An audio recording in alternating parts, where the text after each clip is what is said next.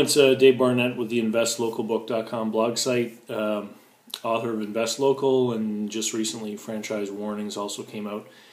Uh, it's Saturday, and I just had a meeting um, here earlier this afternoon, and it made me want to come and make a little video to talk to to all of you out in uh, in YouTube land. Um, met with a guy. Uh, basically, he's got a business opportunity, or so he believes um, a piece of land that he's able to generate money from. Um, but he had some financial difficulties and had to borrow money from someone, and now there's a lien on the land, a mortgage. So basically, what he wants to do is he wants to get some investors to pay out his debt and get into business with him to to basically make money from this land.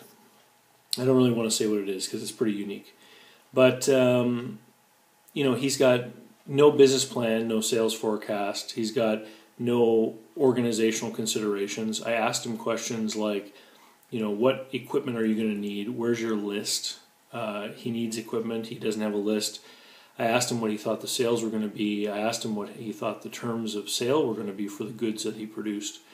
Um, and he thought that everyone would just pay him cash. And what he wants to do is, is going to end up in the construction trade uh, where he'll be selling basically to masons and uh, and other you know building trade type guys, and they in turn work for general contractors who in turn wait for draws from the bank when you're building a house, and at the end of the day, there's a in here in New Brunswick there's a 15% holdback for 60 days after the house is done, uh, just in case there are any mechanics liens that get applied on the property.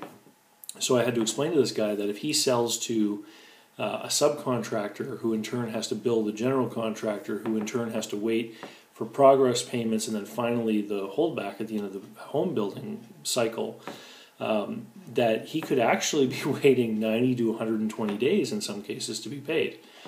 Um, and without a sales forecast he has no idea of how much capital he needs to finance receivables. Um, because the people he's selling to certainly don't have the capital to pay him cash down um, you know, a homeowner or maybe a renovation contractor who is going to be paid the moment he's done uh, would be able to pay him more quickly. But anyway, so going into it, uh, I was called into the meeting because the whole premise was this guy was looking for help for someone to put together a presentation package to show to investors, which is certainly right up my alley um, as far as things that I do on a consulting basis. So to create a plan to show investors, number one, what's you know what is going to happen to your money, what's it going to be used for. Number two, what's the worst thing that can happen, and what's your plan B. So if the whole thing falls apart and the business goes under and there's no money made, uh, what happens then to the investor? So is, are there tangible assets you're going to be able to hang on to and sell, etc. The, the next thing is, of course, what sort of return or stream of, of payments are we going to obtain from making this investment? And number four, how secure is the long term um, longevity of that stream of payments? So, if you're an investor, that's the stuff you want to know, right? That's what I teach in my book, Invest Local. These are the things you want to know. How much money? What's it used for? What's your plan B in case something goes wrong?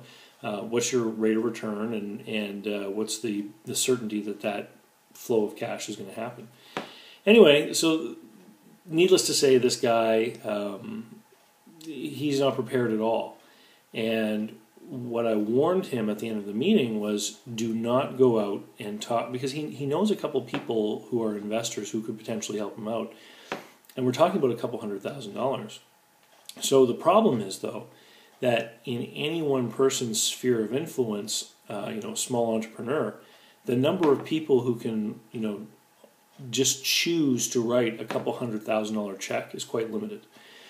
So if you go around and you, you know, present a half baked idea with no real formal backing to your story, um, they're going to say no. And then later, when you get your act together and go back and want to present something more formally that's more professional and polished and answers the critical questions, they're less likely to say yes than they might normally uh, would have been. Uh, because they know that you ran around half cocked, uh, not really knowing what you were doing.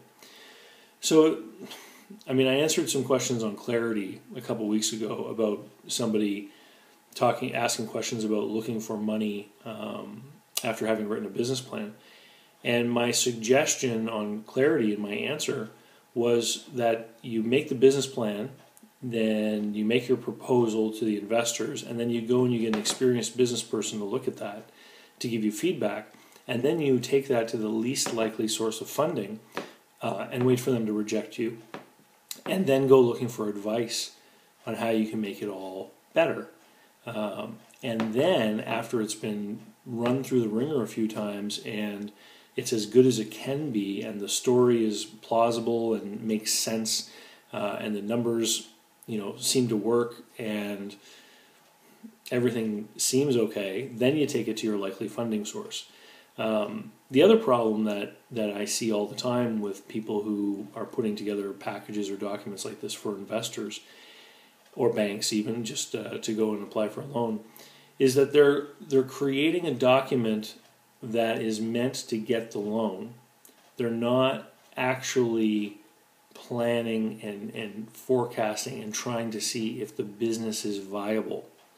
Um, to me, you put the effort into creating a business plan and cash flow forecasts and sales forecasts to let yourself know if this whole thing is worthwhile to pursue. Um, otherwise, you're not actually creating a plan and forecast. You're creating a marketing document meant to convince someone to do something. And if your numbers have no basis in any sort of realistic, logical fact or, or you know, they're not within any scope of what could reasonably occur, um, then you're you're half a step away from being some kind of con artist. I mean, you're you're putting stuff on paper to convince someone to part with their money um, just because you're enthusiastic and that's not right. Anyway, if uh, you want to learn more about making private local investments uh, to earn a great rate of return, be sure to read my book, Invest Local. It's available on Amazon in softcover and for Kindle, or as a PDF download from my blog site, investlocalbook.com. Also, just released and available in PDF right now, and soon to be out through Amazon, is Franchise Warnings uh, which is basically a synopsis of my history and experience in helping people buy and sell franchises, helping people buy existing franchises and new locations, and also advising franchisors. Um, and so that one, if you're ever thinking about getting into business and owning a franchise, is definitely worth its weight in gold.